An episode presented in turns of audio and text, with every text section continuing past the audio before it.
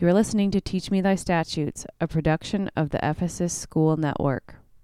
Blessed art thou, O Lord, teach me thy statutes. The company of the angels was amazed. when. Hi, this is Father Aaron Warwick with Jason Everett, and you are listening to the Teach Me Thy Statutes podcast, episode number 125. Today's reading is from Matthew chapter 18, verses 1 through 11. At that time the disciples came to Jesus, saying, Who is the greatest in the kingdom of heaven? And calling to him a child, he put him in the midst of them and said, Truly I say to you, unless you turn and become like children, you will never enter the kingdom of heaven. Whoever humbles himself like this child, he is the greatest in the kingdom of heaven. Whoever receives one such child in my name receives me. But whoever causes one of these little ones who believe in me to sin, it would be better for him to have a great millstone fastened around his neck and to be drowned in the depth of the sea. Woe to the world for temptations to sin! For it is necessary that temptations come, but woe to the man by whom the temptation comes. And if your hand or your foot causes you to sin, cut it off and throw it away. It is better for you to enter life maimed or lame than with two hands or two feet to be thrown into the eternal fire. And if your eye causes you to sin, pluck it out and throw it away. It is better for you to enter life with one eye than with two eyes to be thrown into the Gehenna of fire. See that you do not despise one of these little ones. For I tell you that in heaven their angels always behold the face of my Father who is in heaven. For the Son of Man came to save the lost. Father, let's begin today with verses 3 and 4, where Jesus says, quote, Truly I say to you, unless you turn and become like children, you will never enter the kingdom of heaven. Whoever humbles himself like this child, he is the greatest in the kingdom of heaven. So, Father, how do we humble ourselves like a child, as Jesus said, in a world where pride and vanity are rampant? Well, I think the first thing we need to do is to set the stage for why Jesus uses a child. And the reason for that is a child in his time in the Roman Empire was entirely powerless. Children didn't have rights and protections like they do today in our societies, and I think people don't really recognize how different it was for them than it is for children today. So, in a Roman household, the patrician would adopt children as his own, as his heirs, or he would not adopt them and make them into slaves. And the patrician would do this even with his biological children. So, if he believed the child had some sort of defect or was not worthy, then the child would be put with the slave children, and vice versa. If he liked a slave child for whatever reason, he might adopt that child as his own. So, this is obviously quite different from our own society.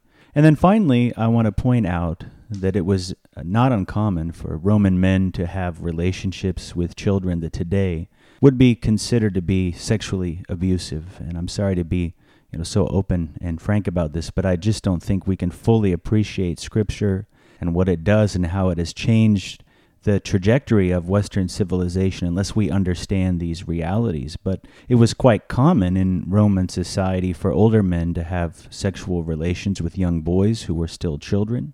And these men, they weren't even considered to be gay when they did this and likely still had a wife. But in any case, want to highlight all of this to show how weak and vulnerable children were at the time of Christ because if we don't understand this, it means that we cannot fully understand what Christ is doing here in this text and what Scripture as a whole is teaching us.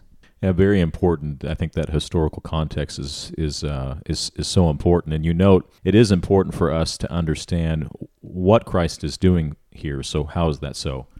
Well, remember the introduction to this story that Matthew gives us. He said the disciples were asking Jesus, Who is the greatest in the kingdom of heaven? So, who is the greatest? Well, Jesus tells them, Take a look at this young lad. Take a look at this young child who has no rights, who's physically weak, who's subject to be cast out of his parents' household and to be made a slave, who can basically be abused at the will of an older man. This kid, he's the greatest in the kingdom of heaven. And see, we're used to hearing this story and others like it that we have a tendency, I believe, to just hear them and, and say, you know, well, that's, you know, it's, it's a nice story about this young child. But in reality, this is complete insanity in the minds of the disciples and in the minds of the original scriptural hearer. I mean, really, the greatest in the kingdom of heaven is this young, weak child who can be made into a slave and abused. He's going to be the greatest. It's just unthinkable in the mind of the original hearer, yet it fits into this consistent biblical pattern of God favoring the weaker and the despised. Very good. Uh, appreciate the context again there, Father. So bring us back to the original question on these verses. How do we humble ourselves like a child in a world where pride and vanity are rampant? Yeah, definitely not easy because societies are generally set up to reward pride and vanity, and it's why the gospel is always counter cultural. But the way to humble ourselves is to constantly read or listen to Scripture, to be constantly reminded that God favors the weak, the needy, the despised, to spend our time helping people who are in those situations as Jesus did, and to remember the biblical teaching that we are all saved by grace, that all of us have fallen short, that none of us is worthy of God, but that He has accepted us on the basis of his own love and grace and forgiveness, and that what he asks in return is that we share that love and that grace and that forgiveness with others who need it. If we truly do these things and remind ourselves to keep this mindset, then we cannot help but become more humble and to despise pride and vanity. Thanks for that advice, Father. Now, moving on to today's passage, we hear later in verse 6 Jesus giving a harsh warning quote, Whoever receives one such child in my name receives me. But whoever causes one of these little ones who believe in me to sin, it would be better for him to have a great millstone fastened round his neck and to be drowned in the depth of the sea. Father, why is this so serious and how can we avoid it?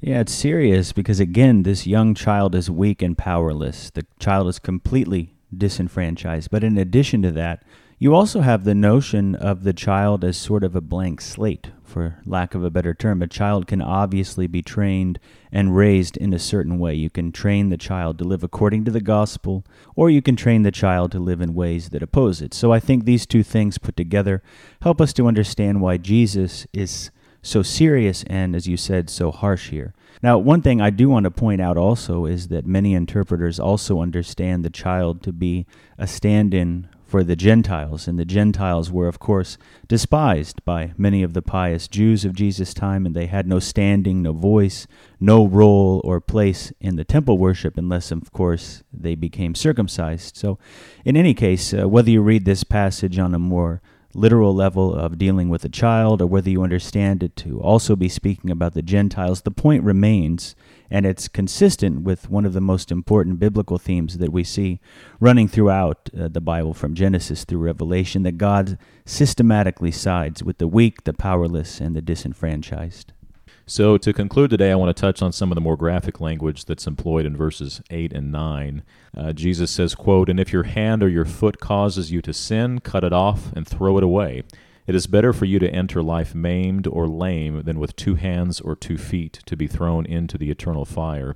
And if your eye causes you to sin, pluck it out and throw it away. It is better for you to enter life with one eye than with two eyes to be thrown into the Gehenna of fire.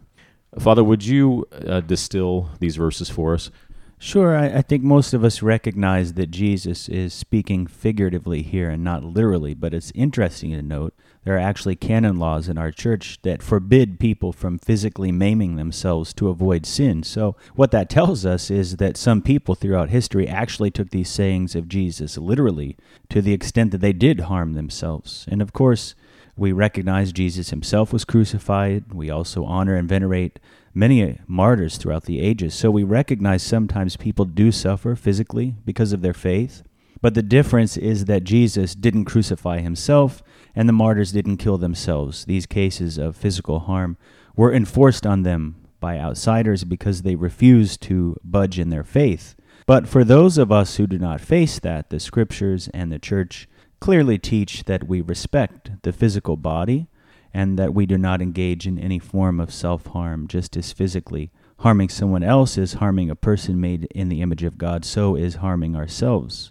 So Jesus is using this language here to show that we need to remove any obstacles in our way of following him. We need to be showing the utmost seriousness to that matter of following Christ and living out the faith and the teaching he imparted to us. And that's why Jesus speaks so seriously here to show that following his teaching should be the absolute most important aspect of our lives. Thank you, Father. Our episode began with Father Aaron reminding us that in the Roman Empire, children did not have rights and protections like they do today in our society. And so in verses 3 and 4 from today's reading, we can better understand why Jesus urges his hearers to become like children while unthinkable to Jesus' original audience, the truth is that the greatest in the kingdom of heaven are those who have humbled themselves before God like children. And this fits into the consistent biblical pattern of God favoring the weak and the despised. So, how do we humble ourselves in a world full of pride and vanity? We must frequently read Scripture to remind ourselves that God favors the weak. We must spend time helping people who are needy and despised and we must remember the biblical teaching that we are saved by grace, because all of us have fallen short. We then concluded by discussing the meaning of Jesus' words in verses 8 and 9, where Jesus speaks figuratively about cutting off our hand if it causes us to sin. Here, Father Aaron explained that Jesus is exhorting us to remove any obstacles that impede us from following Him, and in so doing, we will make following His teaching the most important aspect of our lives. Thank you for listening to Teach Me Thy Statutes. We hope you tune in next week for a new episode. Alleluia, Alleluia, glory to thee, O God. Alleluia, Alleluia, Alleluia, glory.